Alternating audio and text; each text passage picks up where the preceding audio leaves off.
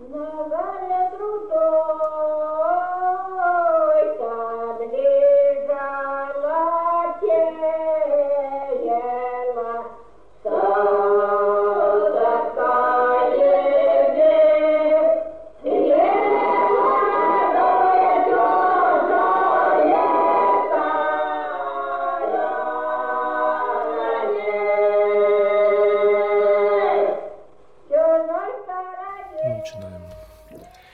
снова у наших радиоприемников неизвестный любитель российской истории, готовый обсуждать с нами больные темы, отдающиеся в нашей с вами современности. И сегодня мы с вами поговорим во второй программе выпуска. Отличный диктор. Здравствуйте, с вами Общество анонимных любителей русской истории. Сегодня меня для простоты будут звать Никодимом, а вопросы мне задает Илья.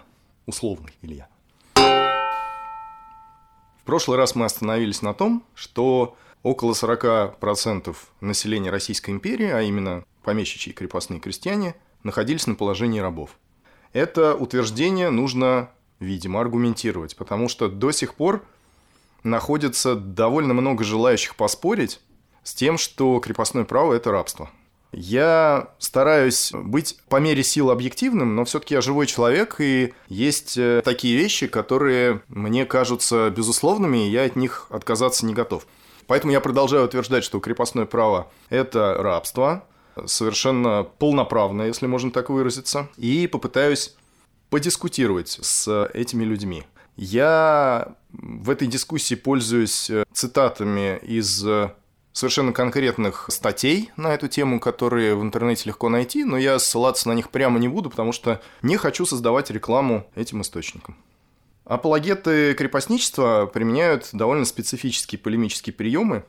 Они пытаются сравнивать положение русских крепостных крестьян то с положением римских рабов классического времени, то с положением американских рабов, и каждый раз они выбирают в своем сравнении те моменты, которые им выгодно подчеркнуть. Но положение рабов во всех рабовладельческих культурах и в Риме, и в Америке, оно не было одинаковым на всем протяжении их существования и довольно сильно менялось. А, кроме того, в тех случаях, когда им это выгодно, апологеты крепостничества, я буду так их называть, наверное, часто – упирают на законодательную сторону вопроса, то есть как было написано в законе. А когда им выгодно другое, они подчеркивают то, что происходило на практике. Эти два момента могут очень сильно отличаться, и если обращать внимание в каждом случае лишь на один из них, картина получается однобокой, и это можно использовать в дискуссии. Я надеюсь, что мне удастся показать ущербность такого подхода. Давайте для начала дадим определение рабству, вообще, что мы под этим понимаем, чтобы мы ну говорили да, на таких определений очень много разных, но все эти определения сводятся к тому, что рабство – это такая система общественных отношений, в которой принципы права собственности применяются к людям, позволяя другим людям приобретать, владеть и распоряжаться человеком. Был ли крепостной крестьянин России собственностью помещика? Цитирую одну из типичных статей о том, почему крепостное право – это не рабство. В чем принципиальное отличие крепостного от раба? Прежде всего, в юридическом статусе. Крепостной – это человек, не находящийся в собственности, а обязанный службой. Это ложь, которую легко опровергнуть, обратившись к законам. В законе о состояниях 9 тома законов Российской империи есть, в частности, статья 208 Потомственный дворянин может приобретать законными способами все без изъятия рода имуществ, движимых и недвижимых, не исключая крепостных людей, с землей и без земли. И, кроме того, статья 1068. Перекрепление крепостных людей от одного владельца другому совершается на основании общих правил о переходе частной собственности. То есть прямым текстом подтверждается, что крепостной крестьянин. Ну, в общем, да. После этого, в принципе, дискуссию о том, рабство это или не рабство, можно уже заканчивать потому что главная его черта проиллюстрирована совершенно однозначно. Но для многих этого недостаточно, они продолжают упираться, можно так сказать. И говорят, что крепостные крестьяне в России обладали, в отличие от рабов, правами. В частности, право на жизнь. Говорится, что э, римский раб классического времени правом на жизнь не обладал. Это правда. В Римской империи раб мог быть убит своим хозяином совершенно безнаказанно для самого хозяина, а российский крепостной по закону убит быть не мог. Но, во-первых, римское право трансформировалось с течением времени, и если в классической республике все было действительно так, как говорят апологеты крепостничества, то в позднейшие времена право на жизнь у раба было, и убить его было нельзя безнаказанно. Кроме того, если мы говорим о русских крепостных и их праве на жизнь, то нельзя забывать, что помещик э, мог применять э, к ним телесные наказания. Причем объем этих телесных наказаний был регламентирован только с 1832 года. И до этого времени можно было делать все, что угодно практически. Законы существовали, но не было единого свода, в котором было бы написано, что все-таки можно, а чего нельзя – но даже то, как записано в законе 1832 года, 15 ударов палкой, в частности, мог по закону нанести помещик своему крепостному. Удары, как мы понимаем, могут быть совершенно да, разные. Наносить удары можно очень по-разному. И администрация, которая могла бы в теории разбираться с обстоятельствами наказания, обстоятельствами смерти крепостного, она составлена из э, дворян, помещиков соседей, и она совершенно не заинтересована в том, чтобы подорвать авторитет хозяина по отношению к своим крепостным. Это чревато им самим осложнениями. Поэтому реально понести наказание за убийство крепостного помещик мог, но в очень редких случаях. Переходим к праву собственности. Как утверждается сторонниками крепостного права, оно у крепостных было. Цитирую. Крепостной был субъектом права, он обладал частной собственностью, она могла им приобретаться и наследоваться. Собственность крестьянина была неотчуждаемой, кроме как по суду, и не принадлежала его господину. Никаких ограничений на распоряжение собственности не существовало. Это тоже неправда, причем очень легко доказуемо. На самом деле из э, всех объектов частной собственности крепостные крестьяне могли владеть только недвижимостью, ненаселенной землей и зданиями в городе. Это право они приобрели только за 13 лет до отмены крепостного права. И в этих своих правах они были ограничены разрешением помещика. То есть он не мог ни приобрести это имущество без э, разрешения своего хозяина, ни продать его без этого разрешения.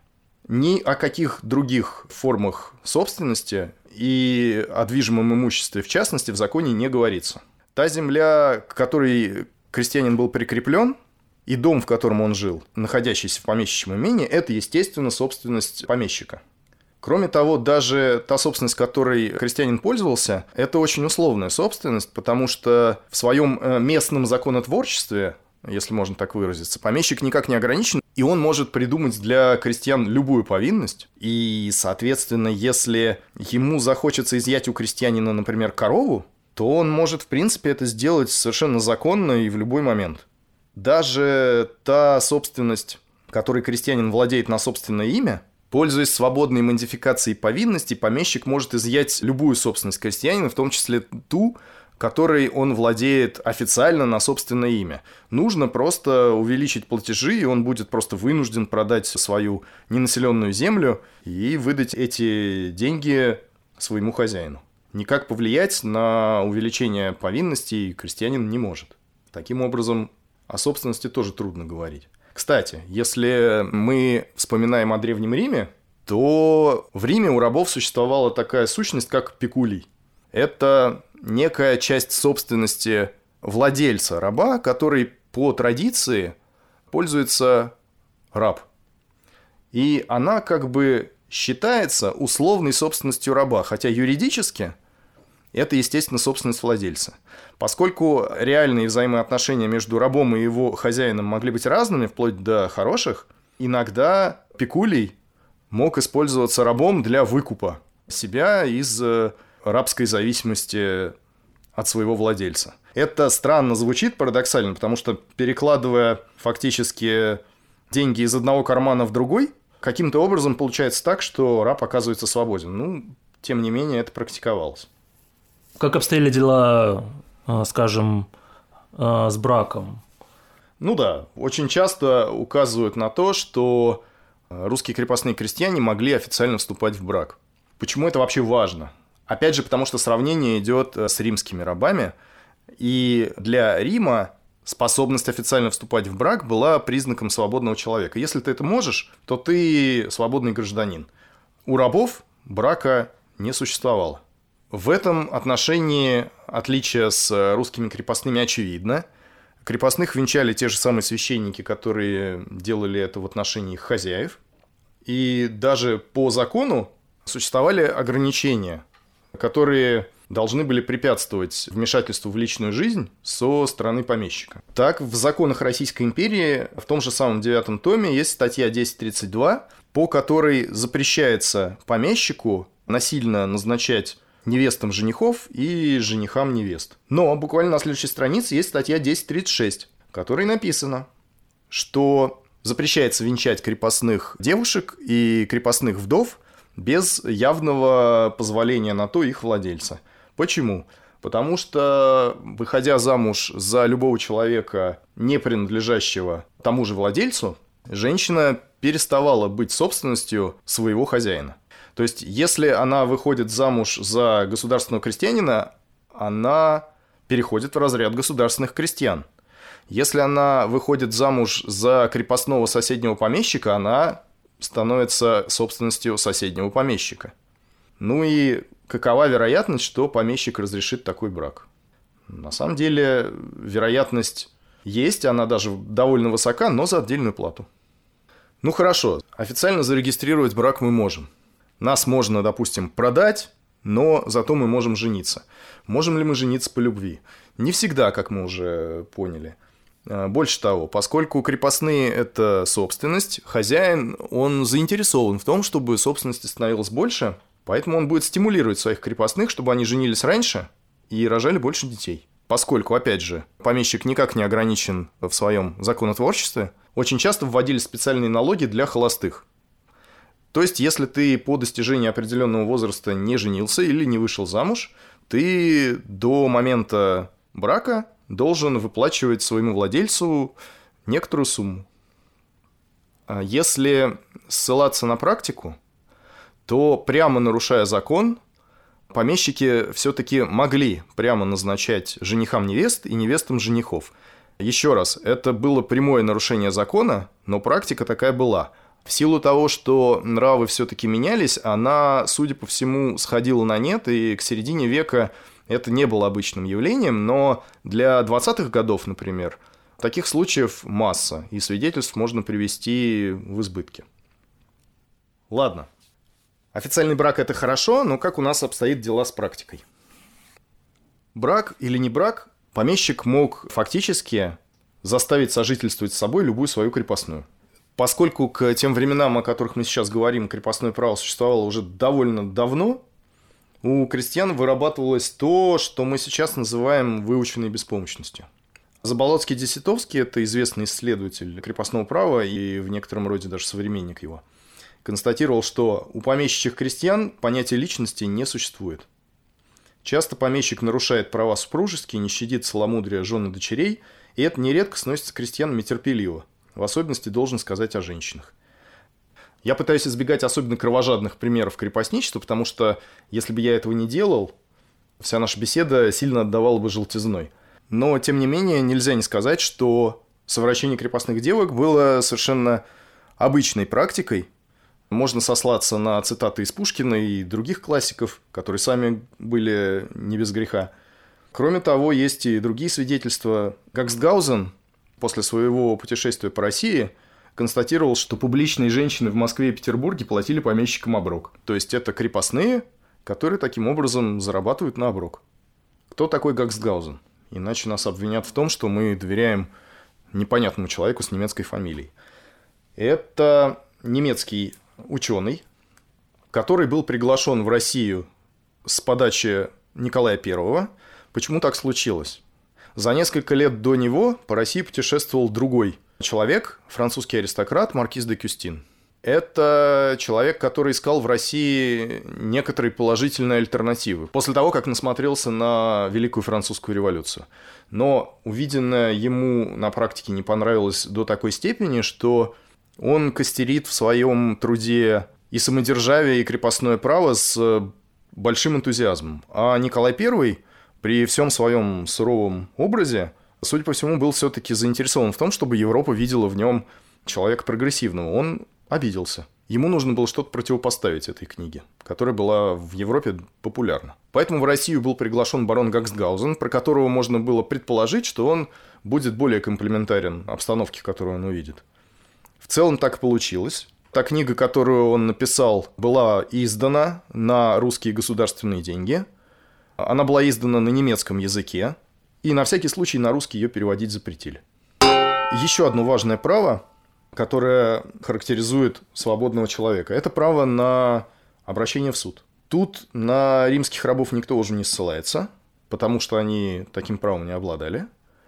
Ну, естественно, им не обладали и русские крепостные – хотя некоторые утверждают, что это не так. Русский крепостной отвечал в общем суде по уголовным преступлениям, если он был в них замешан, но самостоятельно подавать гражданские иски он мог только с позволения владельца, либо сам владелец, если он был заинтересован, мог подавать гражданский иск от лица своих крепостных.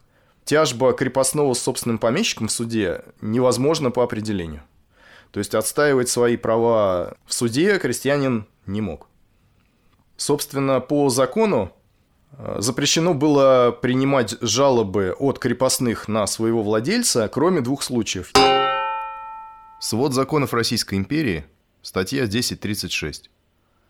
Запрещается принимать от крепостных какие-либо на их владельца доносы, кроме, пункт 1, об измене и покушении на жизнь государя, пункт 2, о приписных в ревизию по имению их помещика душах. А, на самом деле крестьяне на своих помещиков все-таки жаловались, но, э, еще раз напомню, шансов на то, что решение администрации окажется в пользу крестьян, крайне невелики, потому что администрация составлена из таких же помещиков, как и сам хозяин этих крестьян. Тут напрашивается аналогия с современностью. Когда у вас во дворе Левиафан решит выстроить церковь или мусорный полигон, вы можете, конечно, пожаловаться – но результат ваших жалоб заведомо сомнителен что выгодно отличает наше положение от положения крепостных. Получается, что о крестьянах не заботились совершенно, они были как бы брошены со своей горькой судьбой. По закону помещик обязан был заботиться о своих крестьянах и поддерживать некий минимальный уровень жизни. Больше того, в менталитете общинного крестьянина это сознание тоже было закреплено и лишний раз э, препятствовало увеличению производительности труда. То есть крестьянин считал, что помещик ему тоже обязан. Но, несмотря на наличие таких статей в законе, нельзя забывать, что на самом деле – эта обязанность помещиков не является обязанностью его перед крестьянами. Это обязанность перед государством. Это компонент общественного договора. Потому что если у нас помещичье имение – это маленькое государство в составе большой империи, оно осуществляет определенную функцию в этой большой империи. Империи нужно спокойствие, стабильный сбор налогов и рекруты в армию. Если крестьяне помещичьи голодают и бунтуют, это нарушает спокойствие – и нарушает общественный договор. Таким образом, обязанность кормить своих крепостных становится обязанностью помещика именно перед большим государством. Нельзя не сказать, что с этой своей обязанностью помещики справлялись часто очень плохо. Потому что неурожайные годы случались часто. Россия – это в основном зона рискованного земледелия. Голод не был чем-то исключительным – Существует масса свидетельств того, как помещики пытались кормить своих крестьян всякими малосъедобными субстанциями, добавляя в муку лебеду, даже глину, причем больше половины по массе. Некоторые вообще не пытались их кормить, манкируя этой своей обязанностью. И правительство вынуждено было в голодные годы сужать помещикам значительные суммы, счет идет на десятки миллионов рублей – для того, чтобы помещики могли кормить своих крестьян. Естественно, государству это невыгодно. Это можно даже назвать одной из предпосылок отмены крепостного права по причине его экономической неэффективности с точки зрения государства. А эти выделяемые суды, они всегда расходовались по назначению? Естественно, нет. Э, было два варианта таких суд. Помещиков могли сужать деньгами или зерном. Естественно, во всех случаях помещики предпочитали деньги, проконтролировать расходование этих средств государство полноценно не могло, и оно не было, собственно, даже уверено в том, что эти суды будут когда-либо возвращены. Часто они не были возвращены. Ну, здесь же можно упомянуть, что в позднейшей Римской империи э, обязанность кормить своих рабов э, тоже существовала на э, законодательном уровне. Еще раз, я всю дорогу избегаю всяких кровожадных подробностей, чтобы не впадать в желтизну. Но отдельным пунктом нельзя не сказать о том, что помещик оказывался фактически безнаказан. С точки зрения законодательства, у него есть некоторые обязанности, которые затрагивают крестьянский быт. Существуют некоторые ограничения по его вмешательству в крестьянскую жизнь, но на практике все оказывается совершенно иначе. Придется все-таки привести несколько примеров. Так, например, Саратовский помещик Жарский, дело о котором возникло в 27 году и кончилось в 30-м, употреблял наручни, шейные цепи, рогатки, пытку при помощи пригибания колен к груди. Тут дальше еще много подробностей. Важно не то, что именно делал Жарский, там дело закончилось плохо, несколькими смертями как минимум. Дело в том, какое он за это понес наказание. Наказание он не понес никакого фактически. Сенат оставил его в сильном подозрении – и присудил ему церковное покаяние за все, что он сделал. Кроме того, он предложил э, губернскому дворянскому собранию наложить опеку на его имение. А, опека – это фактически введение внешнего управления в имении, при котором доходы с него продолжают поступать владельцу, помещику, но он не может его продать, заложить, не может принимать никаких хозяйственных и административных решений по имению и не может в нем физически появляться. Так вот, губернское дворянское собрание не поддержало эту инициативу, и Жарский вернулся к управлению имением в полном объеме. Давай еще про Страшинского расскажем. Мне кажется, очень интересная история. А, другой случай. По следствию 1955 года помещик Жадовский оказался виновным в растлении многих своих девок, причем некоторые из них за несогласие на прелюбодеяние наказывались розгами. Он установил в имении нечто вроде права первой ночи, позволяя некоторым из своих крестьян жениться на крепостных только с тем условием, чтобы первая ночь принадлежала барину. Одного мужа, не выполнившего этого условия, он отдал в солдаты. Приблизительно тоже совершал помещик Страшинский, дело которого о злоупотреблениях помещичьей властью тянулось с 45 до 57 года. Это уже Александр II отметим. Он отнимал жену своих крестьян, растлевал девушек, из которых иные были 12-14 лет. Две девочки умерли от изнасилования. Дело интересно тем, что, несмотря на подтверждение этих фактов, его крепостными трех деревень различных уездов, соседними крестьянами, самими потерпевшими и медицинским освидетельствованием, Сенат оставил Страшинского по предмету растления крестьянских девок в подозрении. Ну, то есть человек тоже никакого наказания не понес. Дело Страшинского очень популярно, и если его гуглить, можно найти много подробностей. Я воздержусь от их перечисления. Не нужно по этим случаям судить обо всех дворянах и обо всех помещиках. Потому что э, все случаи, когда такому поведению оказывалось противодействие, они тоже обусловлены деятельностью дворян и тоже, как правило, помещиков. Так, например, князь Воронцов, новороссийский генерал-губернатор, в письме шефу жандармов Бенкендорфу в 1931 году по поводу дела о сечении беременных женщин пишет «Всякий раз, как я узнаю о подобных происшествиях, я делаю все, что в моей власти, чтобы начать дело и наказать. Я не останавливаюсь ни перед какими сопротивлениями, с которыми я хорошо знаю в подобных случаях приходится встречаться. Но что значит 10 или 12 или 15 негодников, которых я подвергаю суду, и большая часть которых еще не расплатилась за 100 или 200 проступках, совершаемых ежедневно в стране? Тем более, что если даже кто и строго наказан за подобные дела, никто про это не знает верст за 50, ибо наши суды негласны. И даже напечатать в газетах, что такой-то помещик или управляющий был наказан за угнетение или зверство, мы не имеем права. Существует какая-то всеобщая уверенность, что правительство не желает вмешиваться в подобные дела и что власть над крестьянами и слугами должна оставаться неограниченной. Верите ли, стоит мне 15 дней не справляться о ходе такого дела, и я, наверное, знаю, что все эти чудовища пребывают спокойно в своих домах и поместьях, бичуя и свирепствуя над своими людьми, как будто ничего не произошло. Я хорошо знаю, что всякий раз, как что-либо в этом роде дойдет до сведения государя, он громит преступников. Но что значит 4, 5, 6 случаев в год, которые доходят до его сведения, когда тысячи остаются неизвестными? И особенно в стране, где никто не знает через обнародование отчета о преступлениях и наказаниях, что может ожидать его самого, если он совершит то же.